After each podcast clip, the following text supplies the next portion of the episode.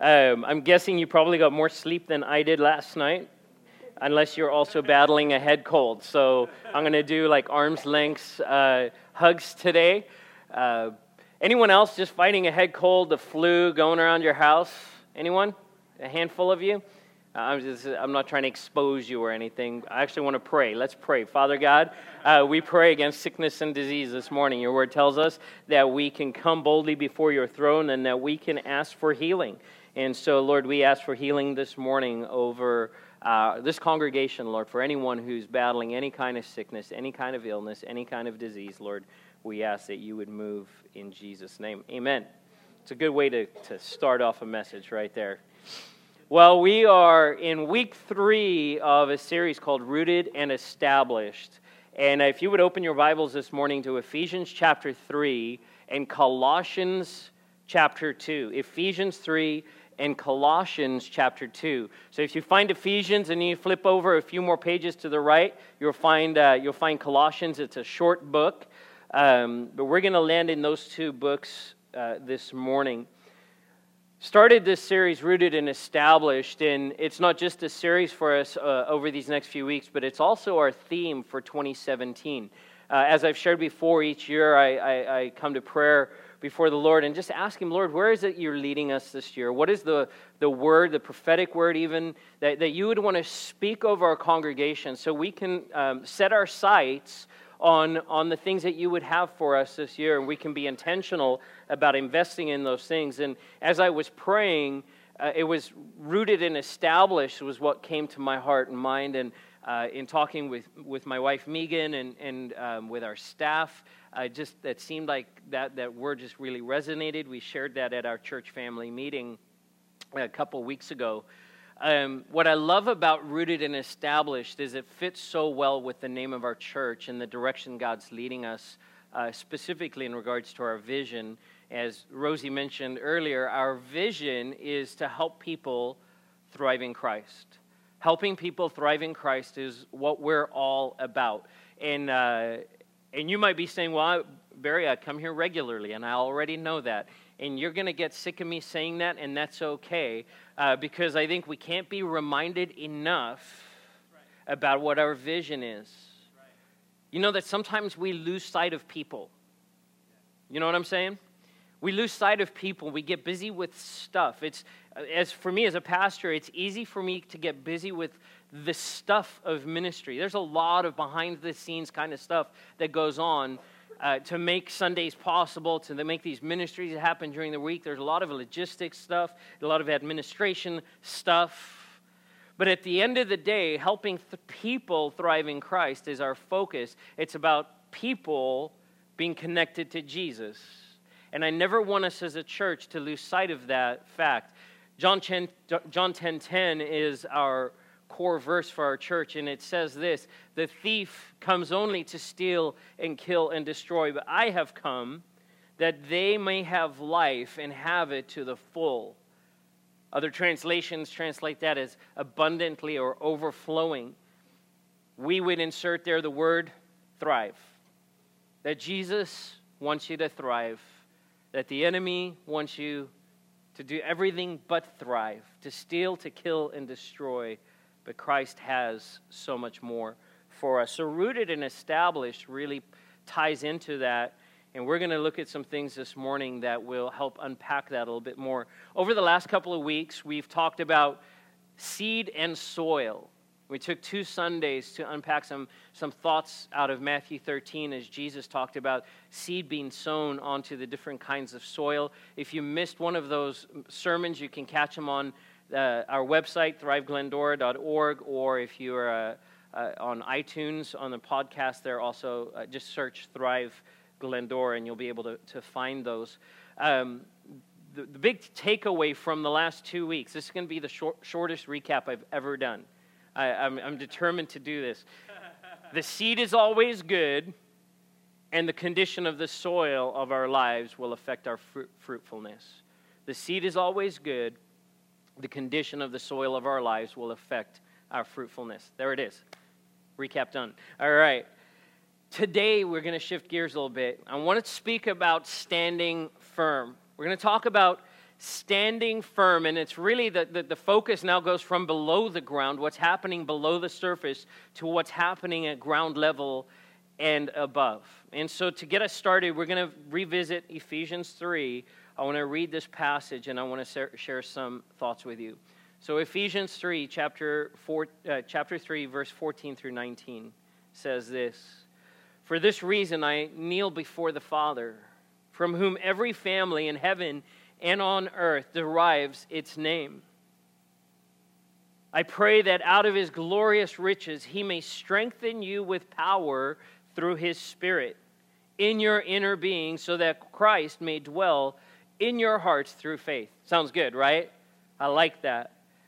He goes on to say, And I pray that you, being rooted and established in love, may have power together with all the Lord's holy people to grasp how wide and long and high and deep is the love of Christ, and to know that this love surpasses knowledge. That's going to be a key point for us today that it surpasses knowledge, that you may be filled to the measure, to the, to the, the greatest capacity possible of all the fullness of God, which ties right back into are you desperate for the presence of God? All the fullness of God, everything that He would have for you. You know, the, the prophet Isaiah ended up having this, this vision where he was in the presence of God and it wrecked him. It wrecked him. He's standing in the presence of God, and his words were, Woe is me, for I am undone. I am I'm a man of unclean lips, and I live amongst a people of unclean lips. And he was undone. The glory of God was just too much for him to handle. Yet the Lord lifts him up and he says, No, Isaiah, I've got work for you to do. And I'm going to cleanse you and I'm going to do a work in you and then I'm going to release you to do the things I've called you to. The fullness of God is an awesome thing. And so when we read that, we need to somehow grasp in our minds, in our finite thinking, the, the, the magnificence of what he is saying there. As I shared over the last couple of weeks, Paul is really excited about what he's talking about. Um, what he's sharing here with the Ephesian church, the church in Ephesus, uh, has got him excited. If you read the tone uh, uh of the book of Ephesians, there's just this, this ex- overall excitement. Ephesians doesn't have so much of a, a, corrective word. Paul's not correcting wrong behavior. He does have some warnings for them, uh, which we'll talk about in a minute. But he's not addressing anything that's like radically wrong in the church. It really, what he's talking about is the unity of the body of Christ and how we've all come together and how the gifts of God and the fullness of God is available to everyone that no one, no one misses out, no one's left out in the cold, as it were. That, that the fullness of God is available to every man, woman, boy, and girl. That doesn't matter what your background is. And the more Paul talks about this, the more excited he gets. And, and, and you, can, you can just sense in his tone as he's writing that he wants them to grasp a hold of this because it's amazing. It's incredible. But here's the thing it's not the only place in Scripture where we hear Paul use this kind of language. And if you read uh, the epistles, the, the letters that Paul wrote to the different churches and to different people, you, you'll, you'll catch some of the same tone. Before that, though, I'm going to ask you a question. I'm going to put a picture up on the screen. Who knows what that is? Any, anyone tell me what that is? Any builders in the house? It's a bracket, it's a hinge, it's, it's, it's a framing bracket. There's a, there's a specific name for it, though. No, it's a thingy. Yes, that's it. It's a thingy. Um, this, and, and it's not surprising that we don't know what this is. First, if you're not in construction, you won't know it, but we also don't live in a part of the country where these are needed as much. This is called a hurricane strap. It's a hurricane strap. And this is used in construction where the roof joists and the rafters of your house meet the walls of your house um, what, what they used to do is they would just nail those two pieces of wood together.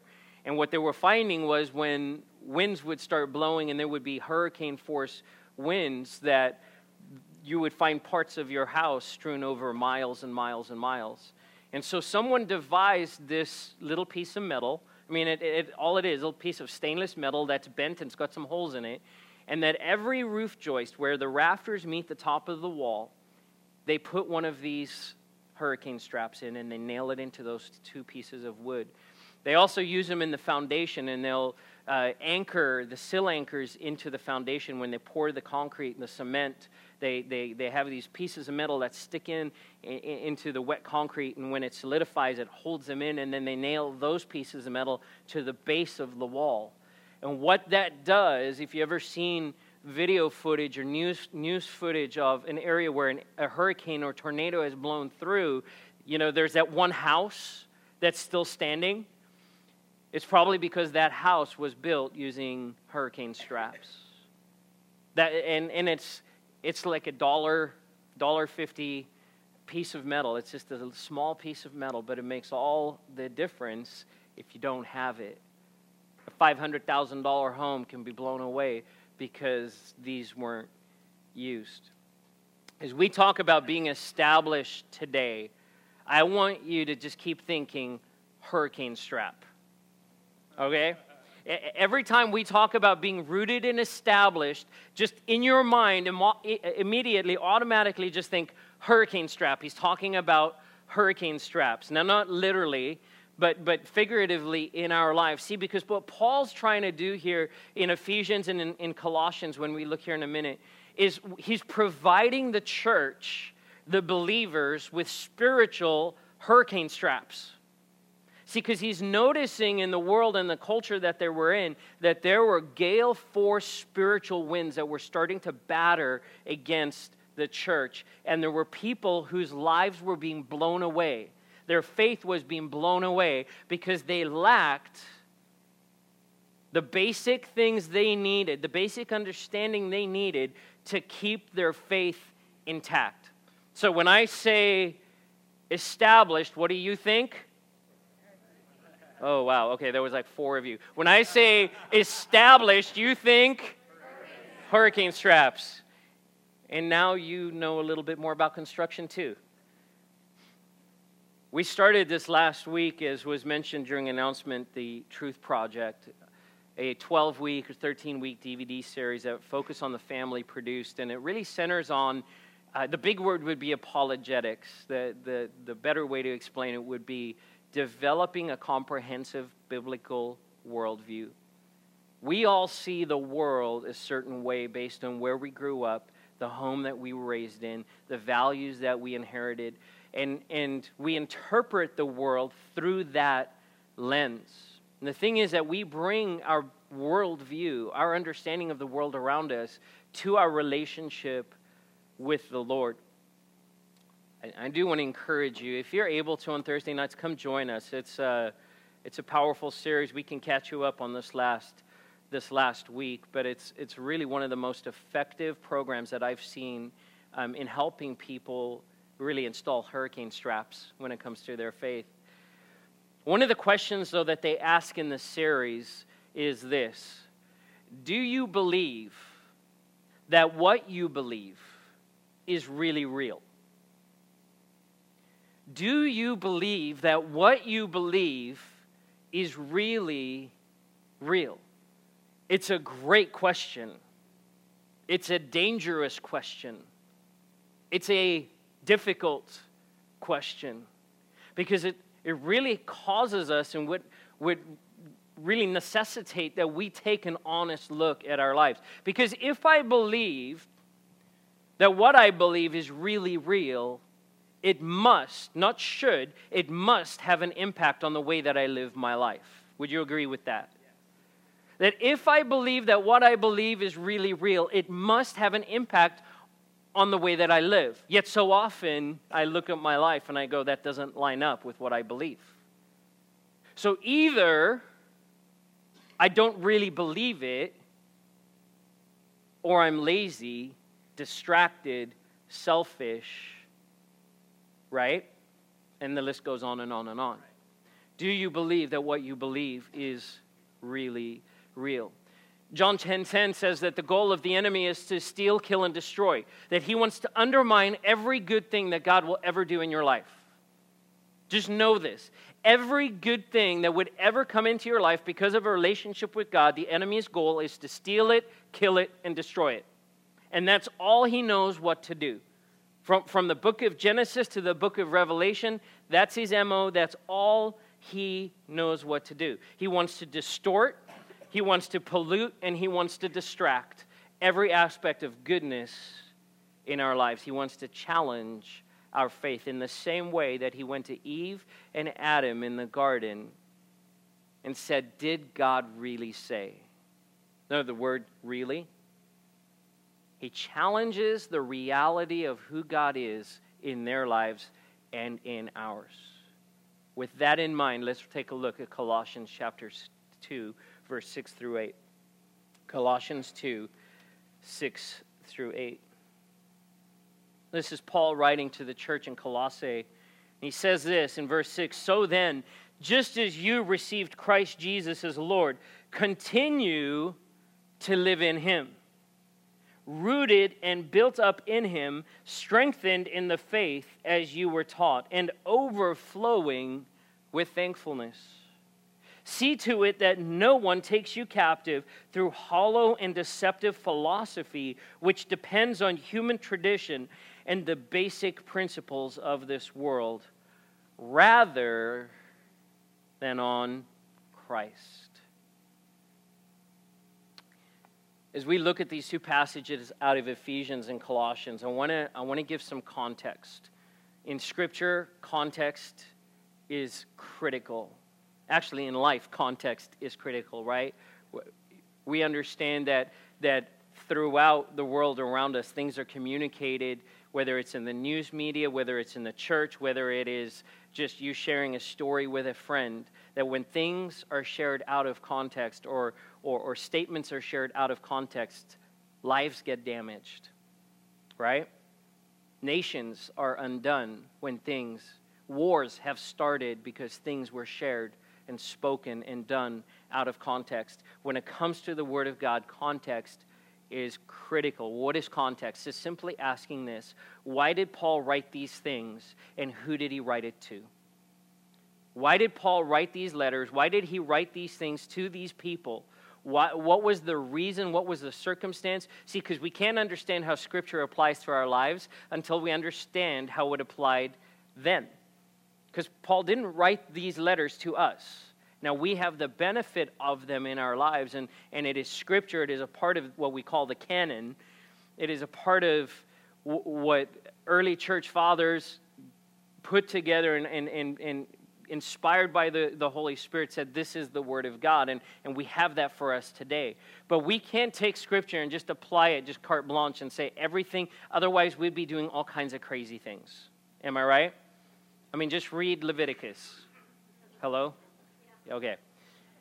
So we have to understand the context and who it was written to, and, and this is where the Holy Spirit will make Scripture come alive to us so that it, it's applicable to our lives. See, here's why context matters. If I said, hey, I got a letter this week, that's, that's great. If I said, I got a letter from my wife and she was expressing in that letter her love for me, that would be awesome, right? But if I said, I got a letter this week, and it was a letter from the IRS telling them I owed them money, not so awesome, right? Context matters. So here's, here's what's going on in these two letters. And uh, Ephesians and Colossians are actually very similar in the way that they're written.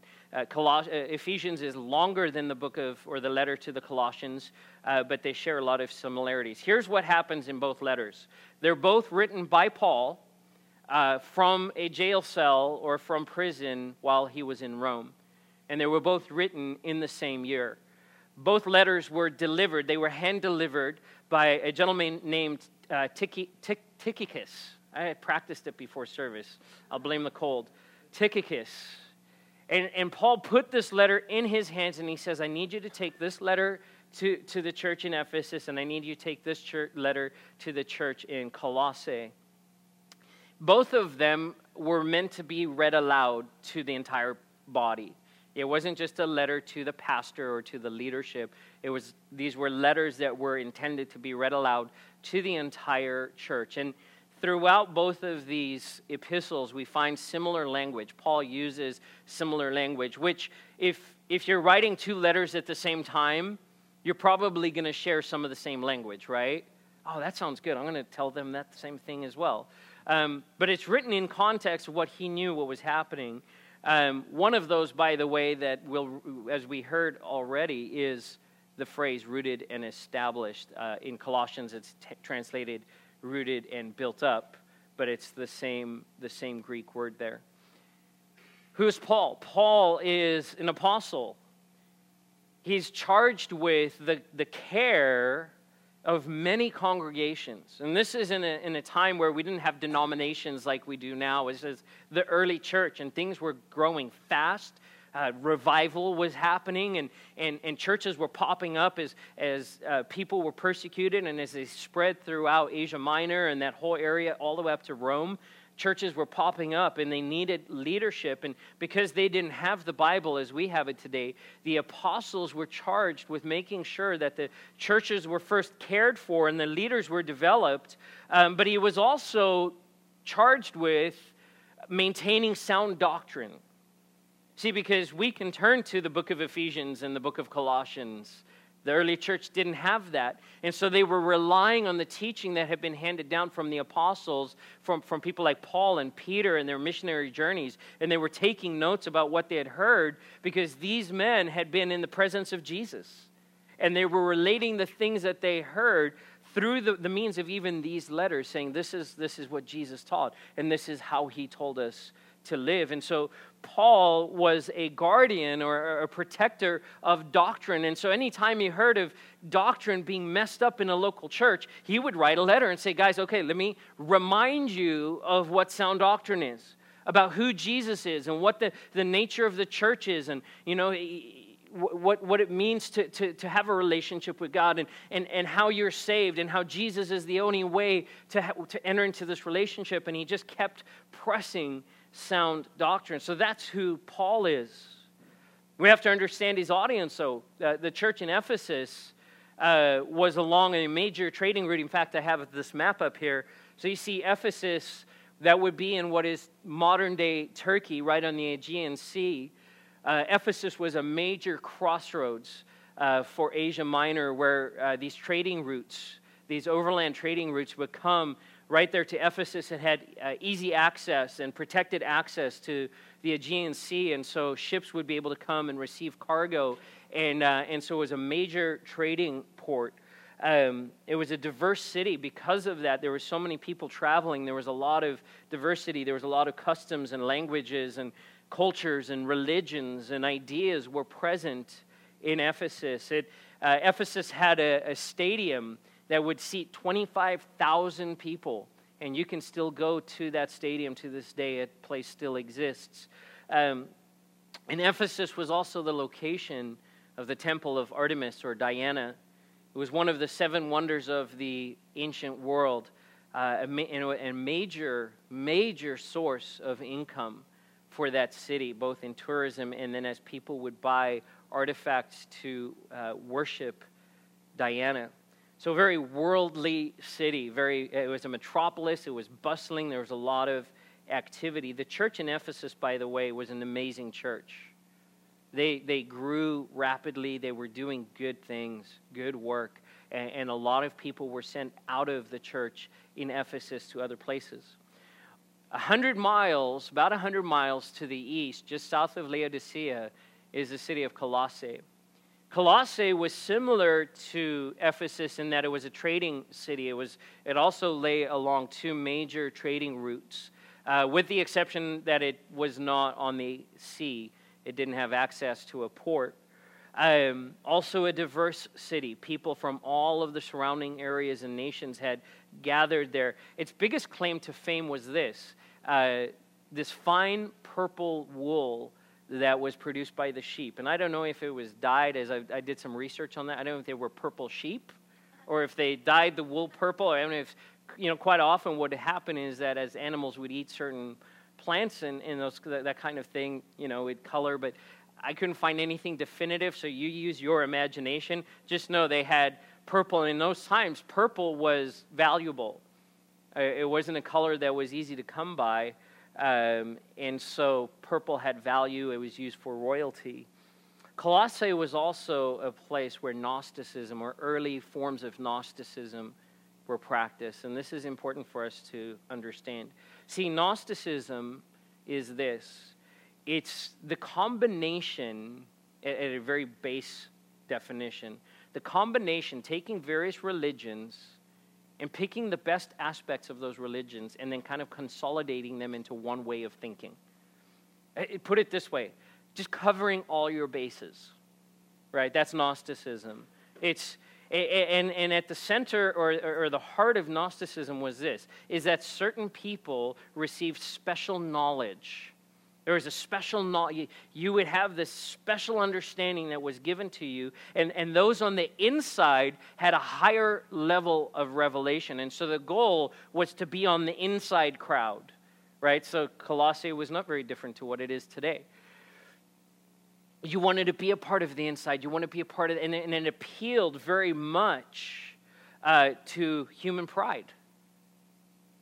It's, it's my thinking, and, and I want to have this special revelation. And so, both in Ephesus and in Colossae, in the influence in that region, uh, higher thinking and, and, and intellectualism was really the king of the day.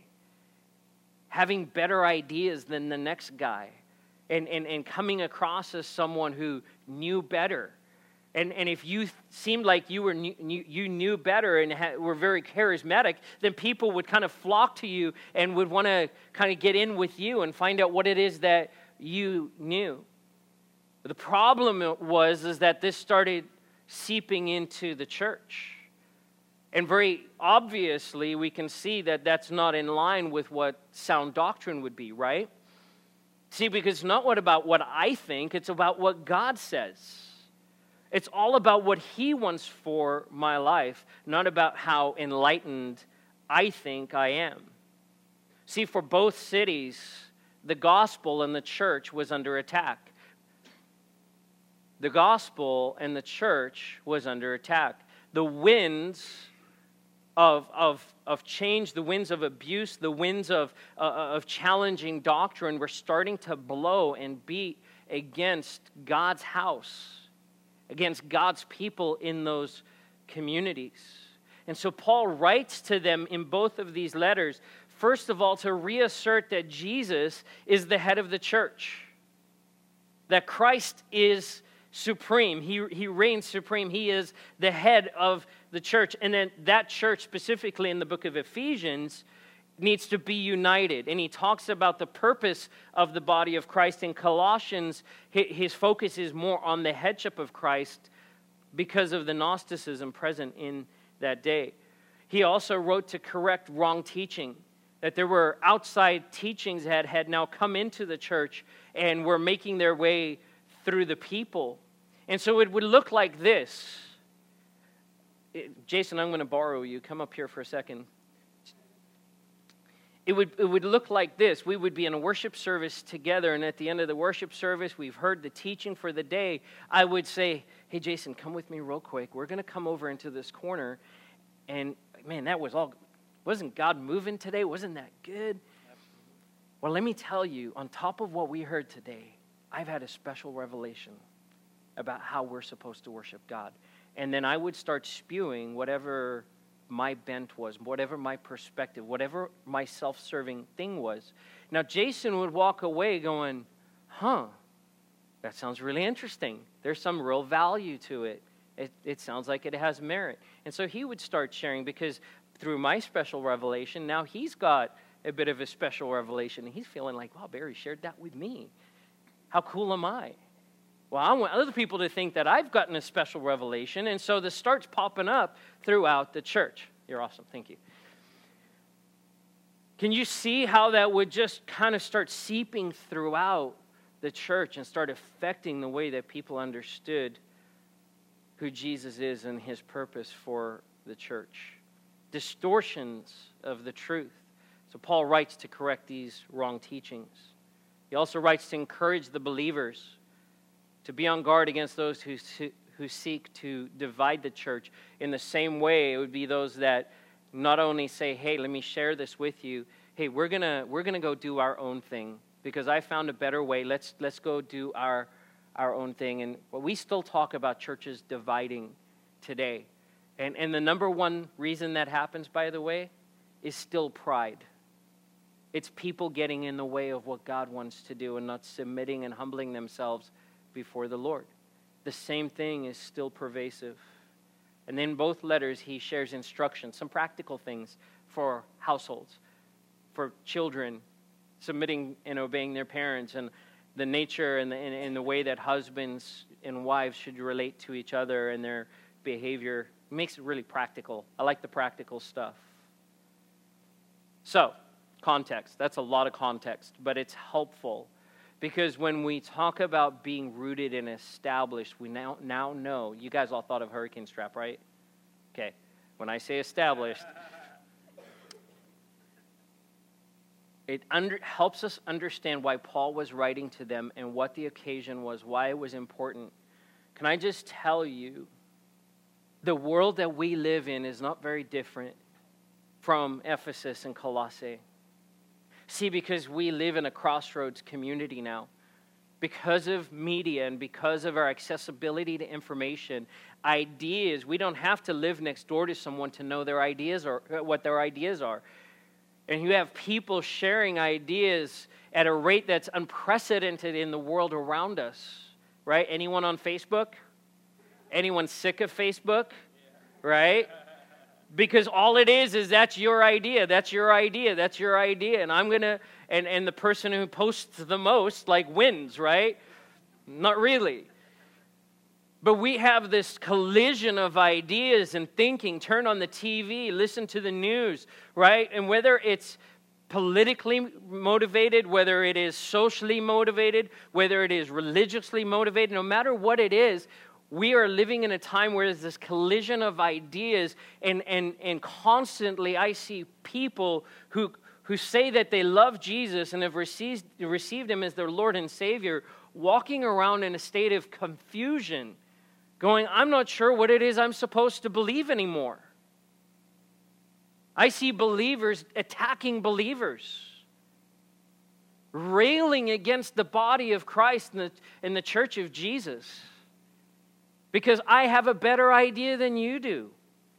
And I have some divine insight or some moral high ground or some perspective that you don't have. And, and by the way, it sounds a little bit like this You're welcome to have your opinion as long as, as, long as it's the same as mine. You're welcome to an opinion as long as it lines up with my opinion. Oh, by the way, but you need to be tolerant. And we've lost the ability to objectively, first of all, look at the Word of God and understand how God is calling us to live. We have people who are living their lives based on a reality that isn't the reality of Scripture. Just like in Ephesus and Colossae. And so Paul says to them, Continue to live in Jesus Christ because you received him. The seed has been planted. And the assumption here is that there's growth that's already taking place. He says, continue to live in Him. Don't stop. Don't hold off. Don't, don't get distracted.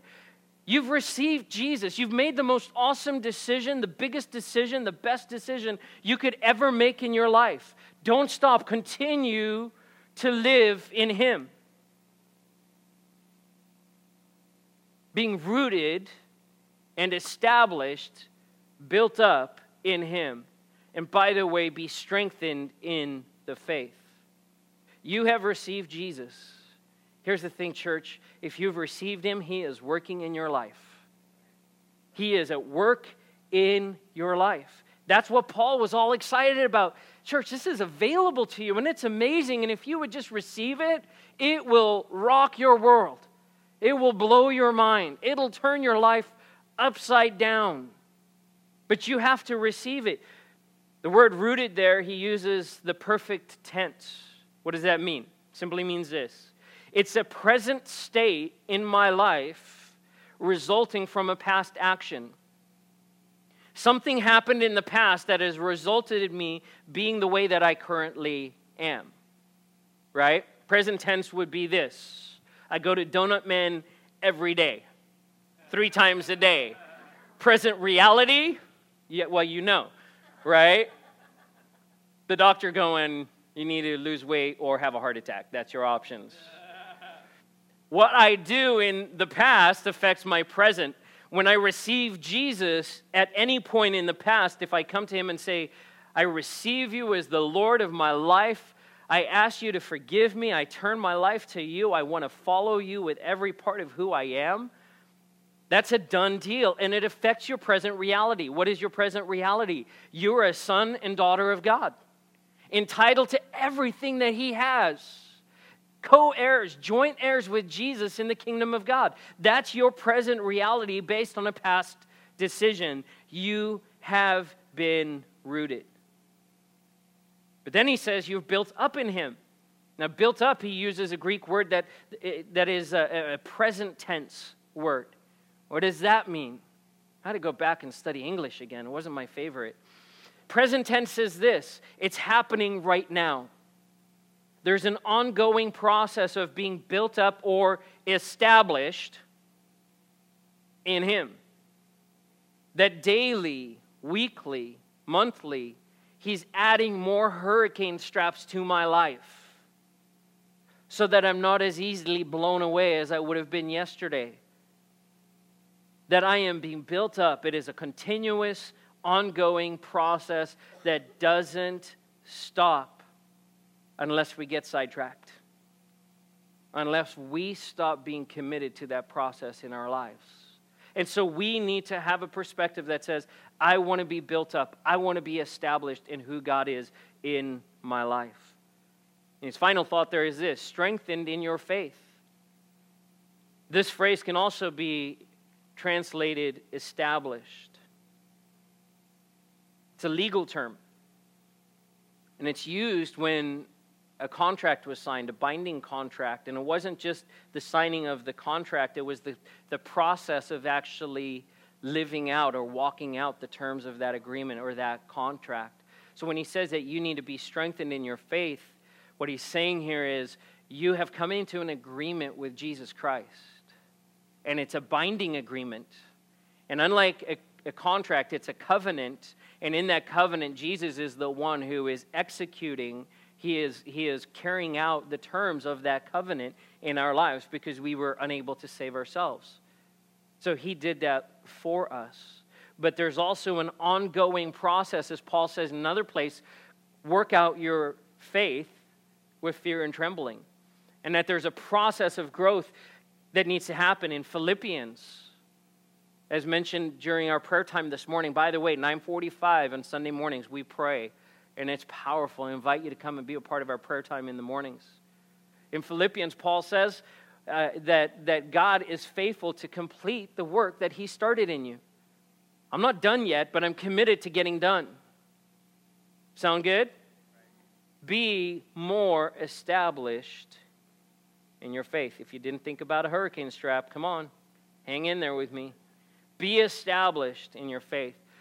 So he points to the good, but then he provides a warning in the second part where he says, See to it that no one takes you captive. Anyone want to be taken captive? Does that sound like fun?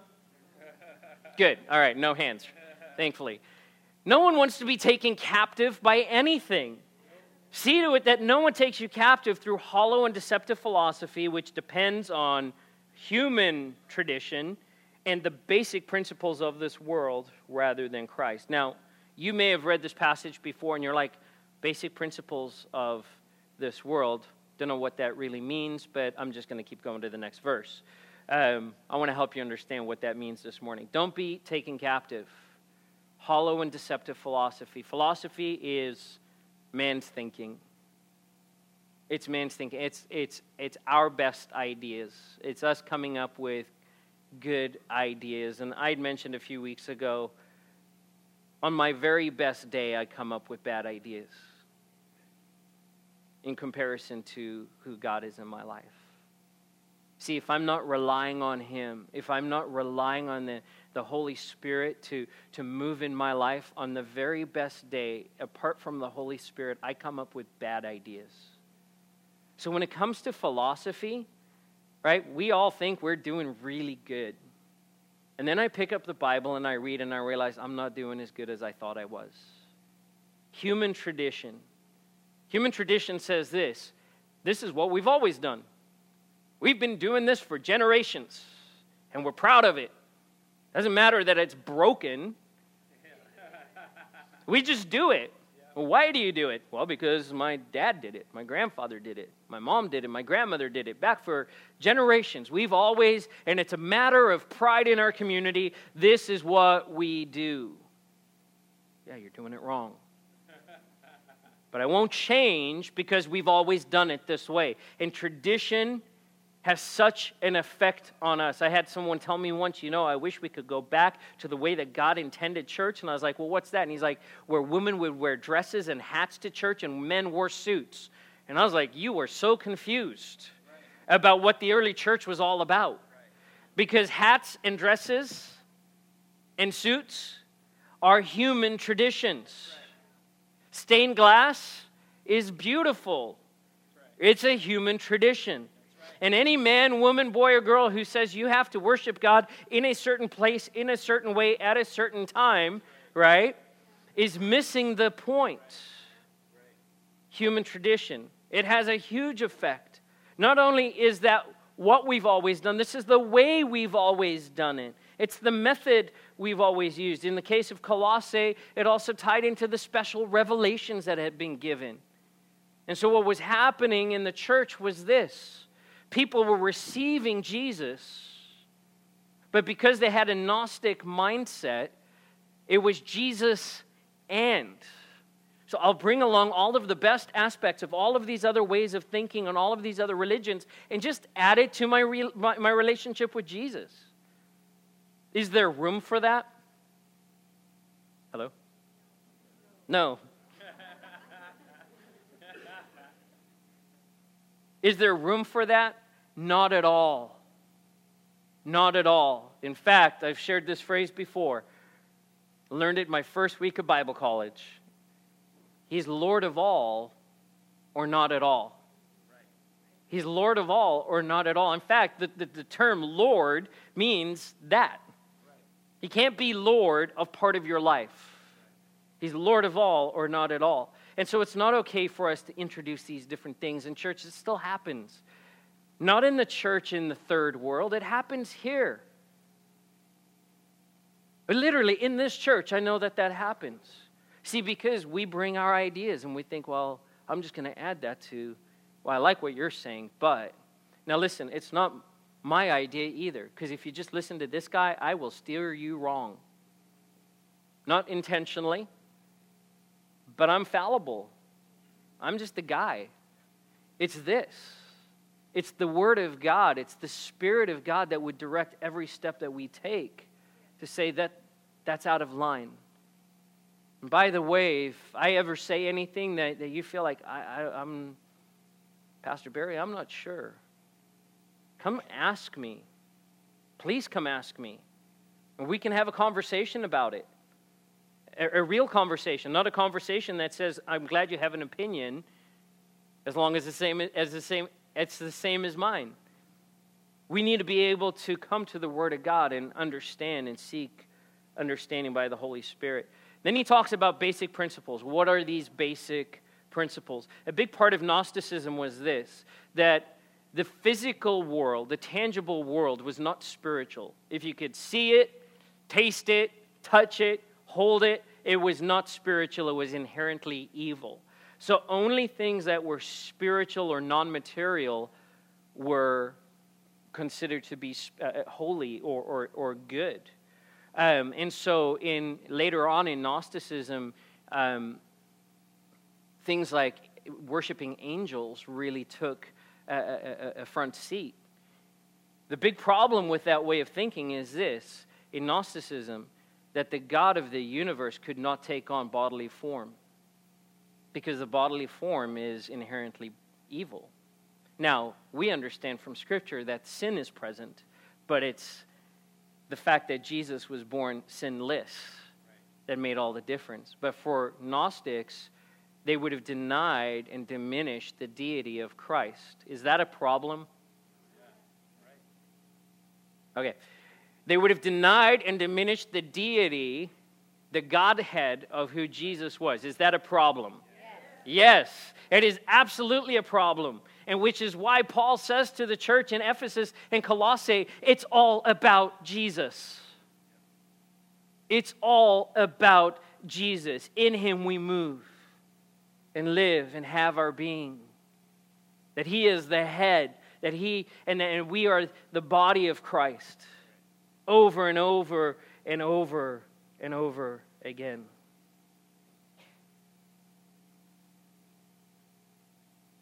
He writes later to Timothy and to Titus in 1 Timothy and in the book of Titus.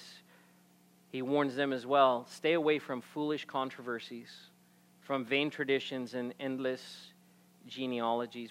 Timothy at the time was in the city of Ephesus, and Titus in Crete. Stay away from foolish controversies, vain traditions, and endless genealogies. What is he saying? The early church, the modern church, it doesn't matter. The enemy of our soul is going to try and insert thinking into our church and into our belief system that distracts us from who God is. People will argue about these things. People will break relationship with other people over things, church, listen to me, that don't matter. That don't matter that are, uh, that are really inconsequential. And why are they able to do that? Because we're not rooted and established. We don't have hurricane straps for our faith that stops us from being blown away this way and that. James talks about people who are like on the ocean being tossed back and forth. There's no hurricane straps, there's nothing in place to hold them. Sound doctrine goes by the wayside. And can I tell you, in the same way that for a teacher, the teacher gets a child for a few hours a week, but teachers are not the primary educators in a child's life. The parents are. And it drives me nuts when I hear about parents shouting at teachers. All the teachers in the house, I'm on your side. You got 40 kids in your class, and there's that parent in your face saying, It's your job to teach my kid. And you just want to not, what were you thinking? I was just saying, not saying, saying not, not nice things. Listen, you can come to church every Sunday for the rest of your life and not get this because I can present the truth, but it's your job to embrace God's word, to take that seed and to make it a part of your life and determine and decide in your life, I don't want to be to- blown and tossed back and forth. God, give me some hurricane straps so I can stand, so that the house doesn't come crashing down. And so, with that in mind, Paul writes at the end of Ephesians, thankfully, he doesn't just point out the error, he says, Here's some tools for you. Finally, be strong in the Lord and in his mighty power. I like that power is a, a theme throughout this. You pick that up. Strength and power is just throughout all the way. By the way, it says Ephesians 6:10. It should be up on the screen. Yep. Put on the full armor of God so that you can take your stand against the devil's evil, uh, the devil's schemes. They are evil. For our struggle is not against flesh and blood, against rulers, authorities, the powers of this dark world, and against the spiritual forces of evil in the heavenly realms. Can I just stop there for a second? People are not the enemy. The enemy is the enemy people are not the enemy. And I think we've forgotten that in our country.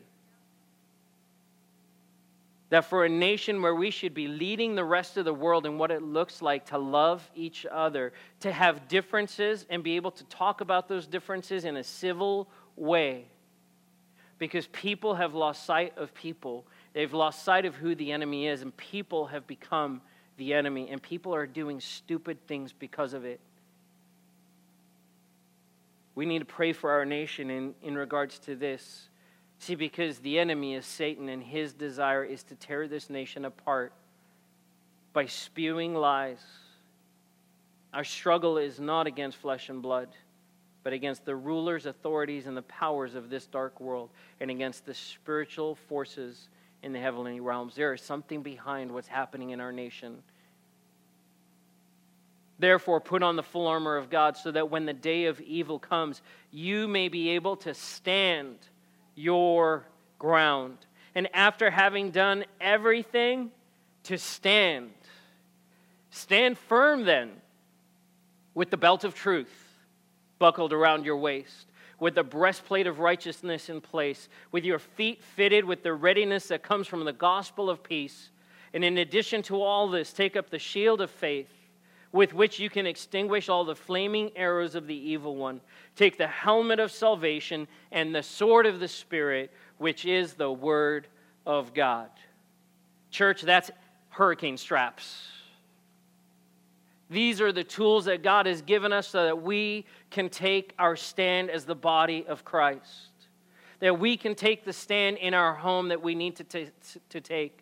That we could be rooted and established in every aspect, in every part of our lives. And by the way, God is involved and wants to be involved in every aspect of your life. Your finances? Absolutely. Your work? Absolutely. Your recreation? Yes. He's even present there. Your physical body? Yes. Your soul, your spirit? Yes. That there is no part of who you are that God does not want to be intimately involved with and bless the socks off of you.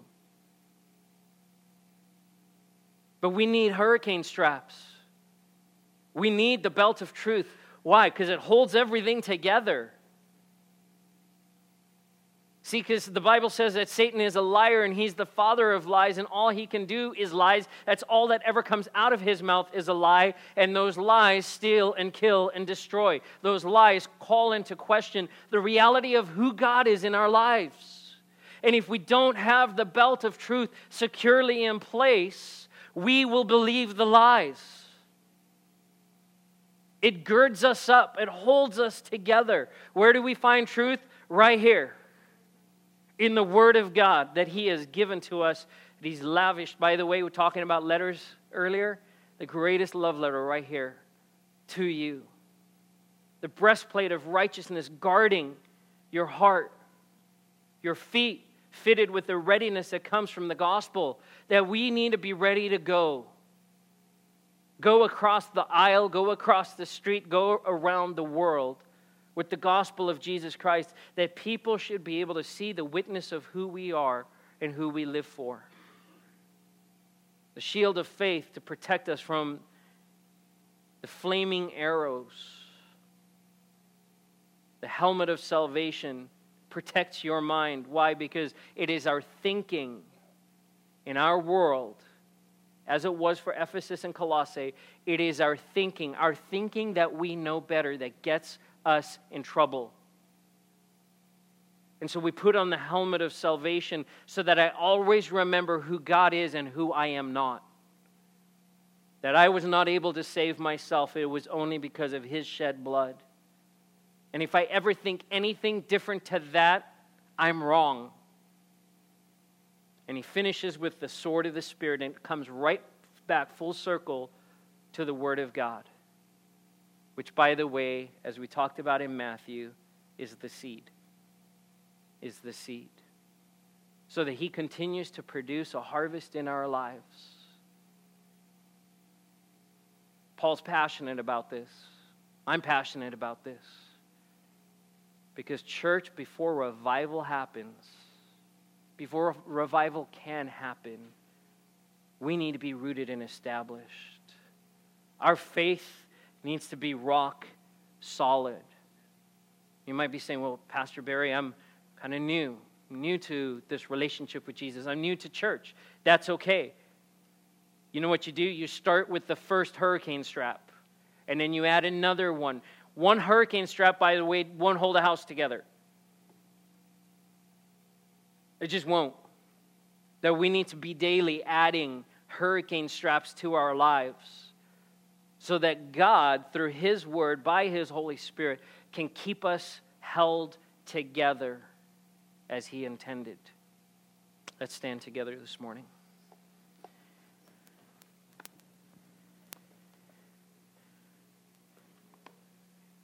I want to ask you this question again. Do you believe that what you believe is really real? And maybe a follow up question to that would be what do you believe? What do you believe? Have you taken inventory of your beliefs?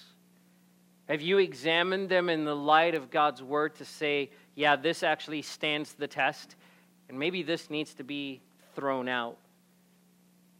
Maybe asking yourself this well, I grew up in church, and saying, well, I grew up in church, so what is there possibly in my faith that is more from human tradition than it is from the Word of God? What is there present in my faith and my walk with the Lord that has more in common with human philosophy than it does the Word of God? Do you believe that what you believe is really real? Maybe for you this morning, you've never heard this kind of thing before, and this is kind of new to you. Maybe the idea that God loves you and has a plan for your life, and that Jesus wants to extend himself to you and give you blessing beyond what you can imagine as you walk with him. Maybe you've never heard that before. And if, that, if that's the case, before we move on, I want to give an opportunity. If that's you and you've never said yes to the Lord, usually what I do is I ask people to bow their heads and close their eyes for privacy. But you know, there's something about a boldness, right? If that's you today, my goal is not to embarrass you. We want to celebrate with you. If that's you today, you've never said yes to Jesus and received him as your Lord and Savior, and today you want to say, Yeah, Barry, I want that. Would you just simply raise your hand so that we can agree with you and we can celebrate? Anyone today want to say, Yes, I want what God has for me? I want what Jesus provides for me, and only He can provide for me. Anyone today who would say yes? All right. I want to pray for you this morning. And as you do, would you ask the Lord to start showing you where it is you need more hurricane straps, where you need to do some work in your faith? Father, this morning I'm thankful for your word. Lord, that we can have letters written by a man who lived 2,000 years ago to ancient cities, to people who aren't alive anymore, at least not here on earth and we can learn from what you wrote, where you wrote through Paul. Holy Spirit, that you love the church so much that you inspired these words. God, I pray that for us as the body of Christ, that we would take to heart the things that we've heard this morning. God, that you would forgive us of our pride and those places where we think we know better. Lord, that you would rid us of any thinking that is contrary to your word. And God, I pray that we truly would be a church that lives out what we believe. That what we believe is really real and it must affect the way we live. Holy Spirit, bring that conviction this week, I pray. Cause us to walk in your ways. In Jesus' name, amen. We're going to continue.